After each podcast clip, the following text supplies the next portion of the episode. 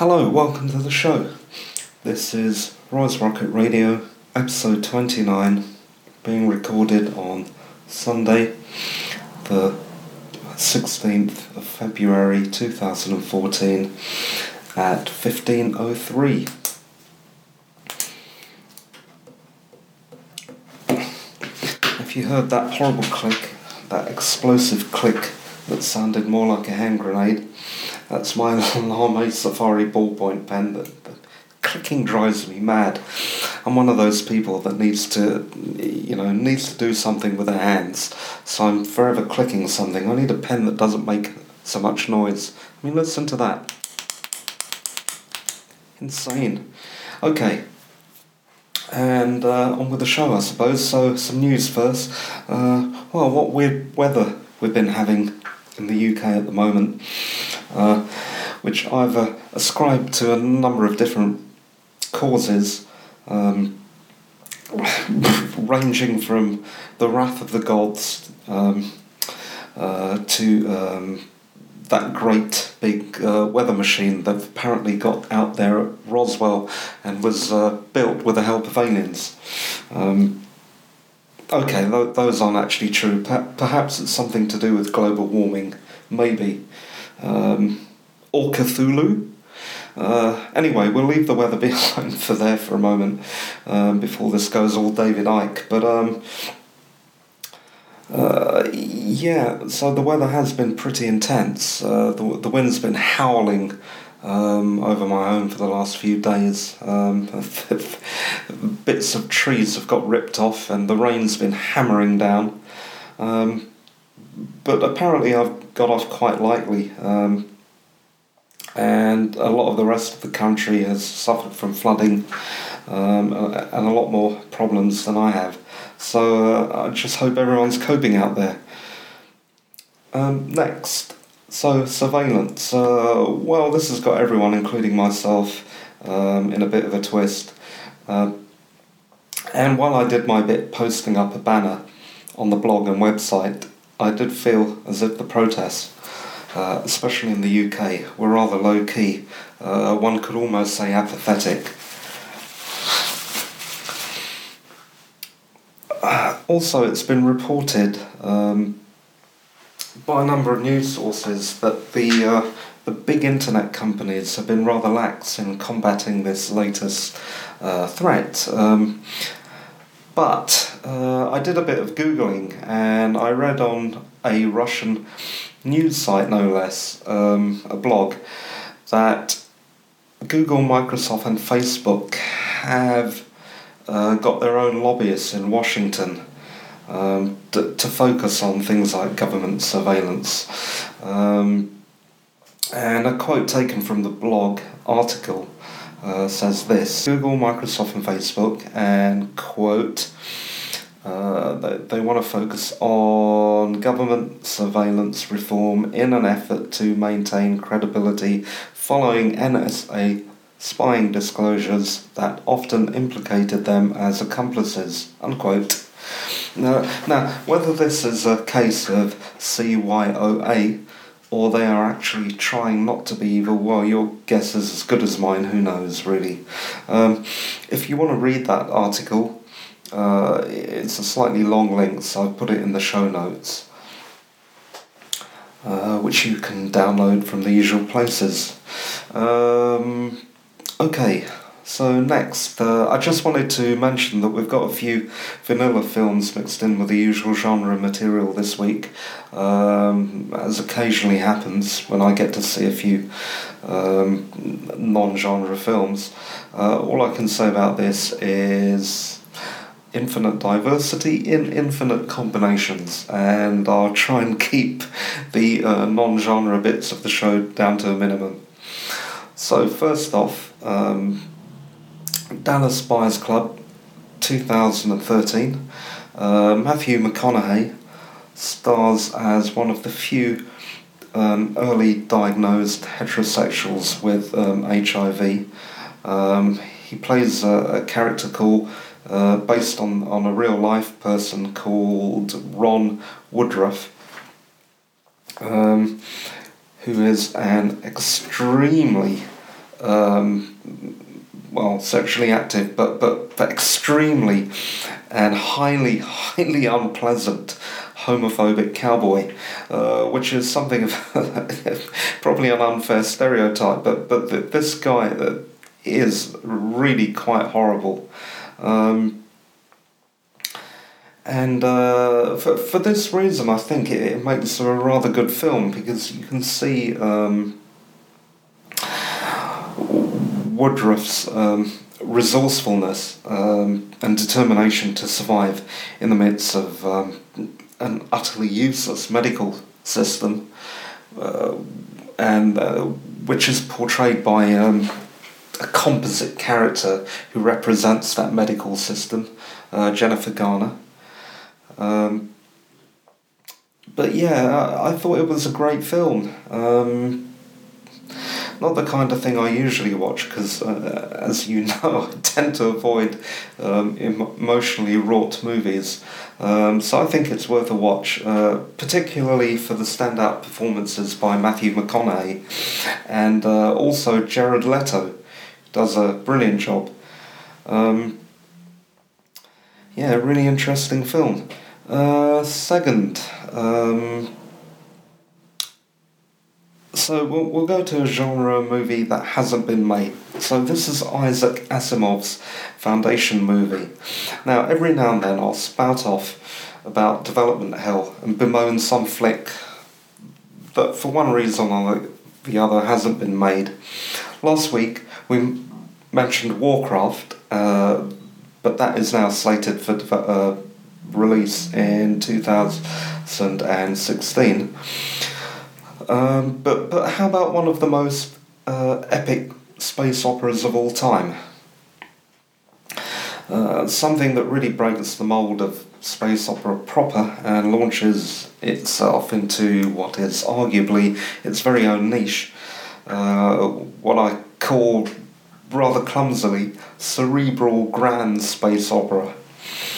Um, a terribly brief summary would be that the story is about uh, a scientist predicting the uh, collapse of the high tech galactic empire seeks to preserve knowledge by building the foundation, uh, which is a sort of galactic library of um, humankind's knowledge. By, by describing it in, in that way, though, you can already see what the problems might be. Um, I mean, try making a cerebral film in the first place. It's not that easy um, without it kind of going into art cinema um, or, or quite niche cinema. I'm, I'm thinking of films, cerebral sci fi films like uh, Pi, for instance. Um, but uh, the problems are sort of uh, exacerbated uh, when you try and meld something that's small and niche to, to, to a, a huge galaxy spanning theme like space opera. Um, but anyway, I, I did a little stroll down into Internet Boulevard and I found that Michael Transformers Bay eh, actually has the film rights for, for this. Um, now, of course, Transformers is an appalling movie, um, but but but later on, uh, I mean, this year he's got Black Sails, which actually looks quite good, but but both those properties they're quite um, they're not that you don't have to be um, going to say this in a polite way they're not that clever films. They're not that engaging. Um, even if they, even if Transformers was to be done well, um, you could watch it with half a brain, um, and that's no bad thing. Um, and Black Sails again, it's it's hardly um, a cerebral uh, TV show, but something like this that it would be really hard to do for, for any director, let alone Michael Bay. Um, and and it did kind of set my alarm bells ringing. But as as of date, uh, nothing's come of this, and I think Michael Bay himself has realised he is bitten off a bit more than he can chew. Um, but I think that, uh, given the sheer scale of such a vast and epic story, this is the one time when I think that maybe uh, the thing should remain unmade. Because I'm pretty sure that there is not one single filmmaker out there capable of doing this film justice. Um, I mean, the only person I think who could maybe have done it and is now dead is maybe someone like David Lean.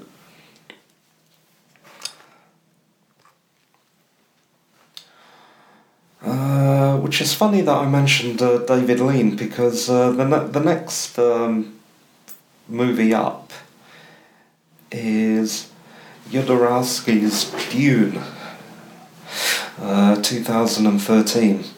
Um, but before I go into that, I, I was just thinking if uh, he could have David Lean, judging by Lawrence of Arabia, might have been the ideal person to have um, directed a film like Dune. Um, well, who knows? But anyway, so sorry. Next, Jodorowsky's, oh, sorry, Jodorowsky's uh, Dune 2013. Uh, right, so before David Lynch's embarrassing stab at Dune, um, Chilean multimedia god Alejandro Jodorowsky wanted to make this movie at least 10 years before. Uh, now, I know Alejandro uh, Jodorowsky through comic books like the Incal, I N C A L, um, which he created uh, along with uh, Jean Giraud, also known as Moebius. Uh, he, he did the writing, he was the writer. Uh, Jean Giraud did the um, artwork.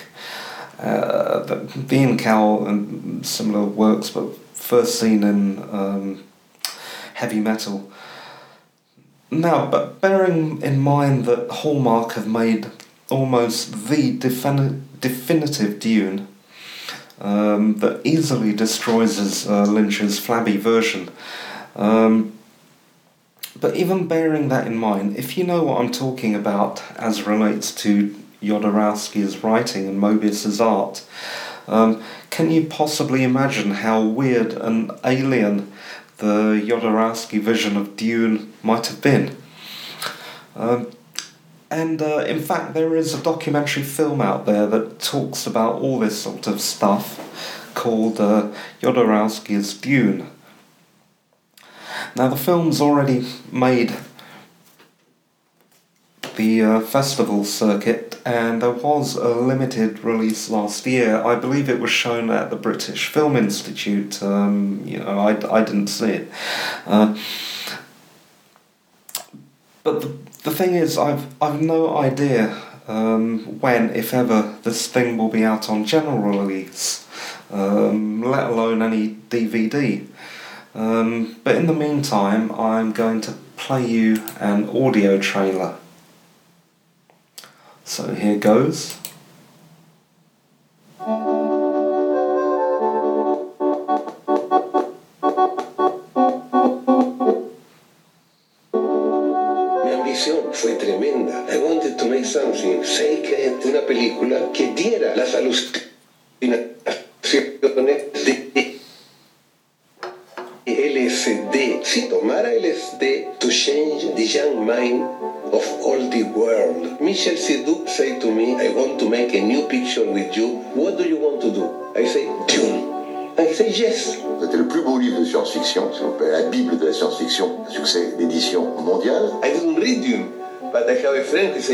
Fantastic.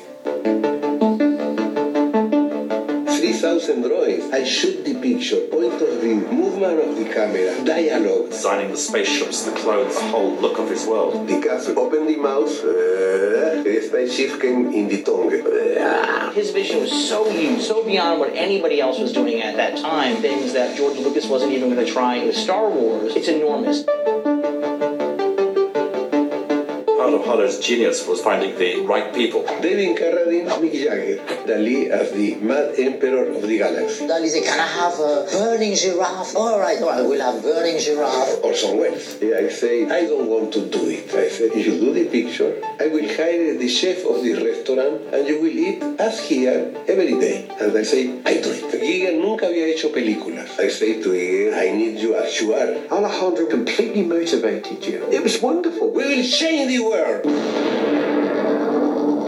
People did not do this film because they were afraid of his imagination. This is a movie that has its fingerprints all over so many other movies. Blade Runner, William Gibson, Matrix. Giger, he made the monster of Alien. And Hollywood started to use my group. It always leads back to Jodorowsky.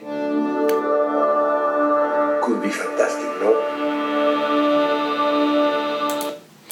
So sorry about the uh, stuttering in there. Um, not sure why that happened. Um, okay, so if you didn't catch all of that, um, actually cast casted um, Salvador Dali as um, the Emperor Shaddam, um, and also Orson Welles and Mick Jagger. Um, it just blows your mind, really. He uh, he also said early on, um, I think it was that uh, in the uh, trailer, that he wanted to make um, like a film version of an LSD trip, you know, without the LSD. It would have been quite amazing, I think. Um, if if you want to catch that uh, trailer again um, because it didn't come out quite right in the podcast. Again, I've put a link in the show notes. Um, he also says later on that um, the the group that he put together of artists and oh, writers, um, effects guys. Uh, although it was never used in the film that he wanted to make, the group that he put together started getting quite a lot of work from Hollywood. Um, so, so the, the talent there wasn't wasted, it was used in a lot of other movies. Um, personally, I really do want to see this film, so I hope it does come out on general release again. So, uh, one final shout out to filmmaker Frank Pavich. Please hurry up and release this thing again, or at least release the DVD. So, next, uh, The Fifth Estate 2013. Benedict Cumberbatch plays Julian Assange. Um, and Daniel Bruhl plays um, his partner at WikiLeaks, Daniel Domscheit Berg. Um, so this is a very topical movie, um, but it is extremely unflattering of Assange and a bit over dramatized in places. Um, also, there's um, it talks about the relationship between um, Assange and especially the uh, the Guardian. Um, and the Guardian offices in this movie look really, really cool. Um, I don't know whether that's true or not, but the other thing was they looked really empty. Um, I don't know whether the Guardians just fired everyone, but but it looked surprisingly empty for a newspaper office and, and so very clean. Um, and also the the journalist uh, from the Guardian seemed more like cardboard cutouts. Um, the the dialogue, especially. Um, and uh, David Thewlis's character. Uh, I wouldn't say it's a bad movie, but it's really not a keeper. It's you, you know watch once and then chuck. Um, there'll probably be more films about the whole uh, security, copyright, um, Assange, uh, Manning, Snowden thing. I mean, this seems to be one of the few films out there at the moment. I know, I know there's a documentary that's a lot better um, about WikiLeaks, so if you can catch that out there somewhere, um, give that a go. I can't remember what it is offhand. Uh, next, we have Rush 2013. So, this is a riveting, glossy, glamorous, but substantial Ron, Ron Howard movie about the rivalry between Niki Lauda and James Hunt in the 1976 Grand Prix circuit. It stars Chris Hemsworth um, as James Hunt, who does a pretty fine job. Um, now and then the the uh, the dialect, uh, his uh, James Hunt posh dialect, seems to slip a bit, but otherwise pretty good. Um, Daniel, oh, what's his name? Um, yeah, Daniel Bruhl, who plays Niki Lauda, does an absolutely exceptional job. Um, and he, he was also in that Fifth Estate film that I mentioned earlier, where he also did a brilliant job. So I think his star's definitely in ascendant. Um, actually, thinking about that, he, he's been in other films too. Uh, I, I did a little internet search and I found that he was that horrible Nazi sniper in Inglourious Basterds too. Um, so yeah, I really enjoyed this. Uh, the cars, the excitement. Um, some comment has been made that there's a little too much commentary uh, through the movie, which kind of detracts from the realism. It's like they're telling you uh, through the medium of uh, race commentators uh, how Grand Prix works, and actually that that does appear to be the case, but it, but it is only a minor as, uh, negative aspect of the film, very minor at that. Um, I, I do highly recommend it. I I was glued to the entire movie. Um, the other thing I wanted to add is many movies uh, that they'll, they'll pick, especially when they're based on real life, they'll pick movie stars who look better than the original, um, than the people they portray. Um, now, this is and isn't the case for Rush. And if you want to see who the, uh, like the real pictures of James Hunt, Niki Lauda, uh, the wives and girlfriends and so on at the time, um, uh, mid 70s, and have them compared directly with the actors playing them, it, you know, in costume. Uh, there is an article over at uh, historyhollywood.com. Uh, again, I've put the uh, link in the show notes, so go over there and have a look. So that was Rush 2013. Okay, on to TV. Now, according to Film 4, and I mentioned this uh, several times, it is sci fi season. Um, but as far as I can see, the, the films are dotted all over the place, so I can't really recommend what to watch in the future. But I have already catched a couple. Um, that weren't that bad. I mean, the uh, that were actually pretty good. Sorry, not not flattering enough. Um, the first was the Adjustment Bureau 2011, which I think is, uh, you know, a, a, lot less terrible than people have said. Um, especially given the source material, which is kind of weird and uh, slightly of a mystical bent. Um, the story is based on Adjustment Team by Philip K. Dick uh, when he was getting into a, a, stage where he was drifting away from hard, well, sci fi proper and more into the spiritual, mystical realms of weirdness. Um, so it's not surprising that the movie turned out like that, and from, from, from what it is, it's not a bad watch. Uh, yeah, so that's the Adjustment Bureau 2011. Uh, next, I did see Cypher 2002, which I think is excellent and vastly, vastly underrated.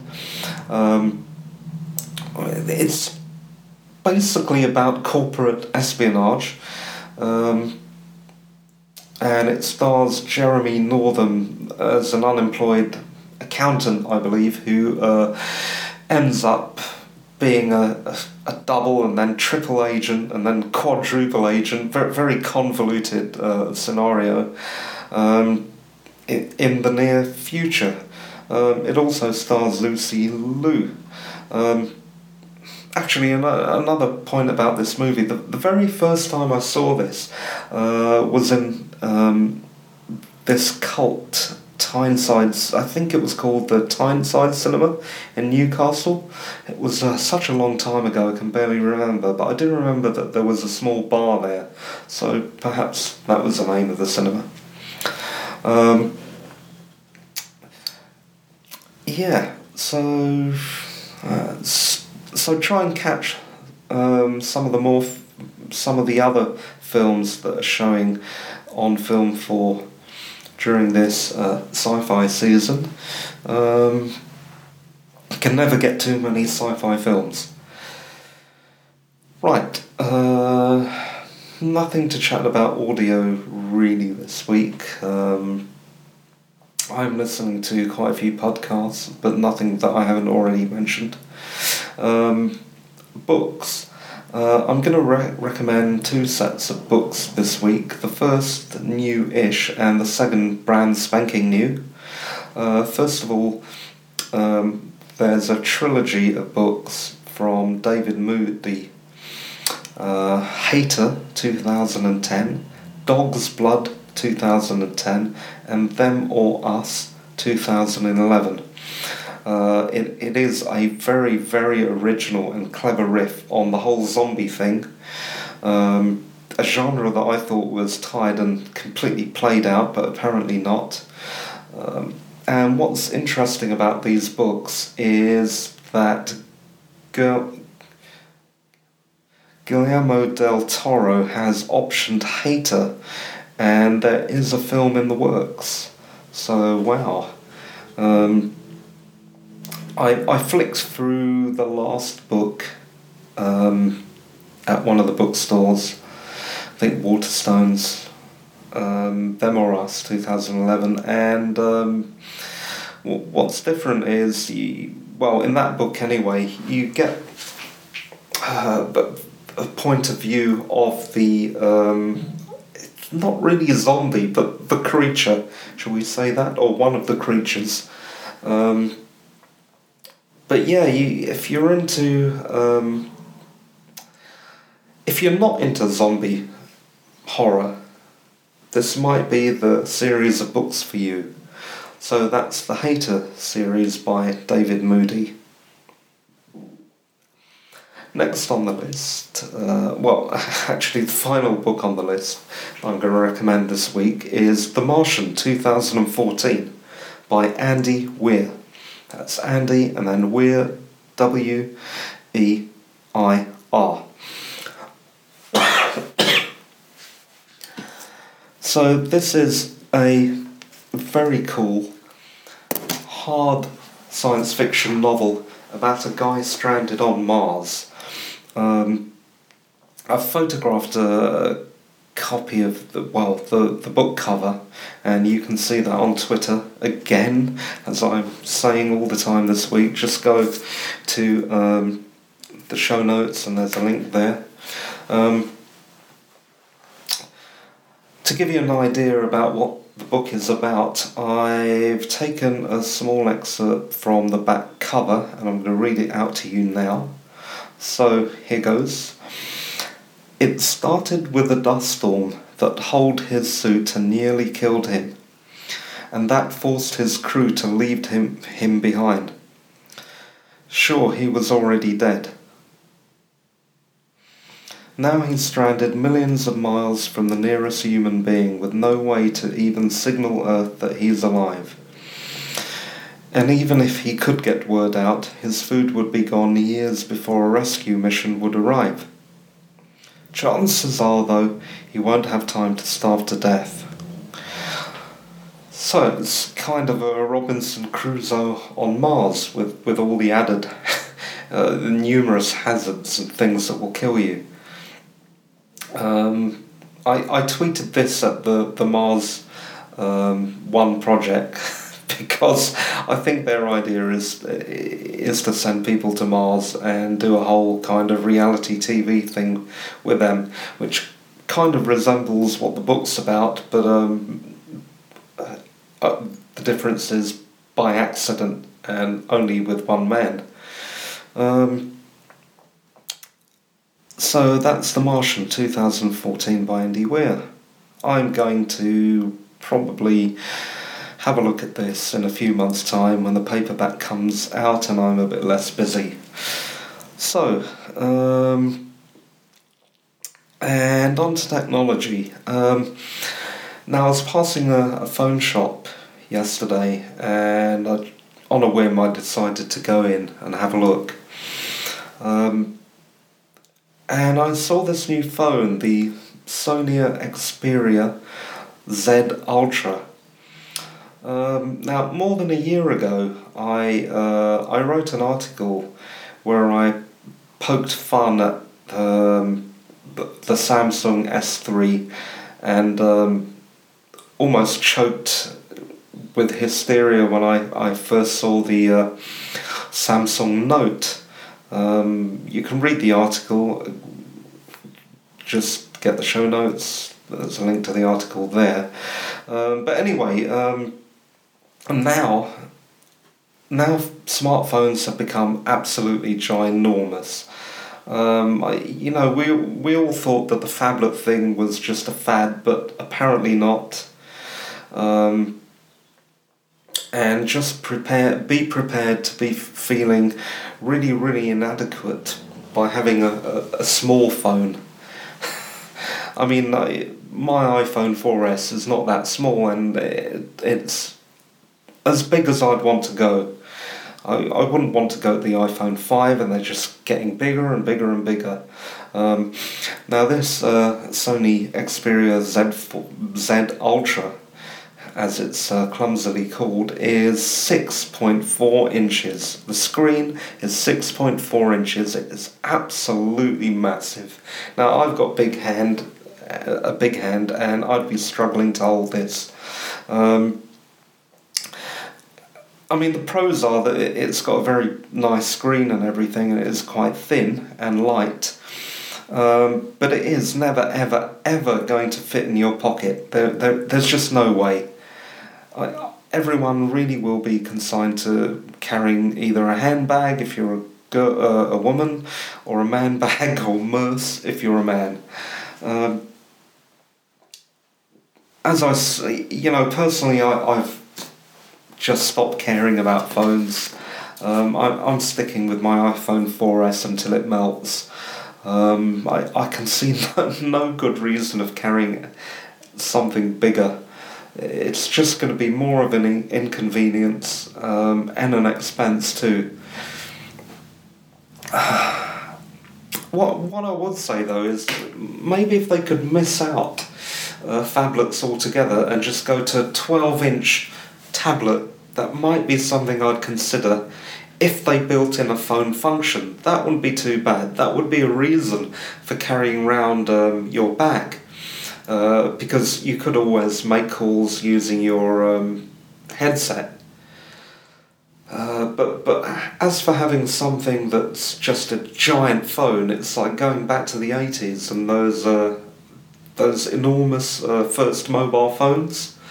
Although those were as heavy as a breeze block and these weigh almost nothing, um, in terms of size, you know, I, th- I think they're kind of comparable um, and ridiculous looking. If you stick one up to your ear, you just look like a complete idiot. Um, though saying that, I do have a friend who who's also has quite large hands, but unlike me, I, I'm about five foot. I know, just under five eight.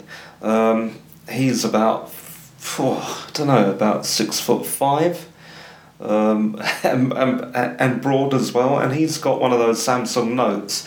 When he uses it, it looks just about passable. You know, you could kind of get away with it. Um, but for anyone of uh, more average size, it just looks so silly. Uh, you look like a hobbit. Um, so next thing, um, yeah, I've had a, as, as you may have noticed from the last uh, podcast, and, and I've got to apologise for this. Um, I had a really bad cold, and, and, and actually I still do, um, which is why you can hear that kind of rustling. I've got a big tissue box next to me. But what, what happened was on the last podcast, I thought um, I'd blow my nose discreetly. Um, I ha- hasten to add into um, a, a, nice big Kleenex, uh, not my sleeve. Um, and I thought it wouldn't be noticeable on the podcast. Uh, but when I was playing it back to myself after I'd already uploaded, it sounds like a foghorn and uh, you know I just apologise profusely for that.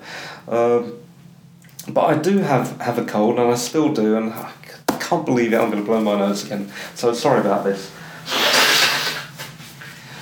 Hope that wasn't f- as foghorn like as last time. Um, but yeah, as I do have a cold, or rather, I'm recovering from a cold. Um, while I had the cold, I was dosing myself up with uh, the usual uh, paracetamol and aspirin and vitamin C.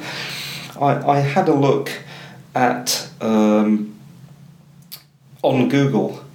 Uh, I, I, wanted to read a bit about colds. Uh, a few, just to clear up a few uh, misconceptions that I personally had, and I did find uh, rather usefully um, a website and it's um, like the web component of Cardiff's Common Cold Centre, um, which is, as the title suggests, it's a, a centre where they um, study the uh, common cold and um, flu at Cardiff University. And the, the website is quite useful. It, it has uh, just enough information so that you're not overloaded and it clears up a few uh, misconceptions. Um, so the, the few that I uh, noted down here was colds aren't quite as contagious as you think. Um, you need to get the uh, the virus in, into your nose, basically. Um, although saying now that I've said that, the two ways that I contracted the last colds um, over the last few months were quite horrible, um, and and con- and happened in exactly the same way. And um, I, I want to do a bit of finger waving here because I, I think hygiene has taken. Uh, uh, well, has been thrown aside basically. Um, on two separate occasions now, people have coughed directly into my mouth as I pa- passed them. Now, this is a great way to uh, contract a cold. I mean, um, uh, the, the first time it happened on the tube it was highly unpleasant, I thought there's no way that could possibly happen again. And the other day, I'm walking around Tesco's uh, stupidly on a Saturday. Uh, I tend to shop at night on a weekday when there aren't that many people around um, because I don't have the patience of waiting in a queue. But this time I was forced to go on a Saturday and someone did exactly the same thing. They coughed directly into my mouth. I mean, how horrible is that? And um, so while colds may colds and flu may not be as contagious as you think, if someone walks straight up to you and coughs in your face, um, you can be pretty sure that you're going to get a cold. Um, I, I'm getting to the stage where I'm probably going to end up wearing a gas mask whenever I'm out in public. Uh, but anyway, so that that's that's about contagion. Um, the next thing right, they can actually kill you. So, if you're very young or very old, um, a cold can lead to a chest infection, and a chest infection can kill you. You can just so that's one thing to bear in mind. They can be more serious than you think. So if you're um, generally un- unwell anyway, or you're very old, or, or you're looking after someone who's very young, um, and they've got a repetitive cough, you might want to take them to the doctor. Um, the next thing is that they are unavoidable. There is no, uh, no matter how many times you visit Holland and Barrett, take all the um, weird remedies you can think of, hang garlic around your neck, you are still going to catch a cold. It is absolutely unavoidable. The only thing that changes um, how resistant you are to a cold is uh, well, how many colds you get, and the older you get, the more colds you have survived, uh, and the more resistant you are to the numerous viruses that are around. So, as you increase with age, uh, you should get less uh, colds and flu, which which is a good, which is uh, one of the very very few benefits of aging, one would think. Um, the next thing, uh, the old wives' tale that uh, cold air can weaken your immune system is actually true.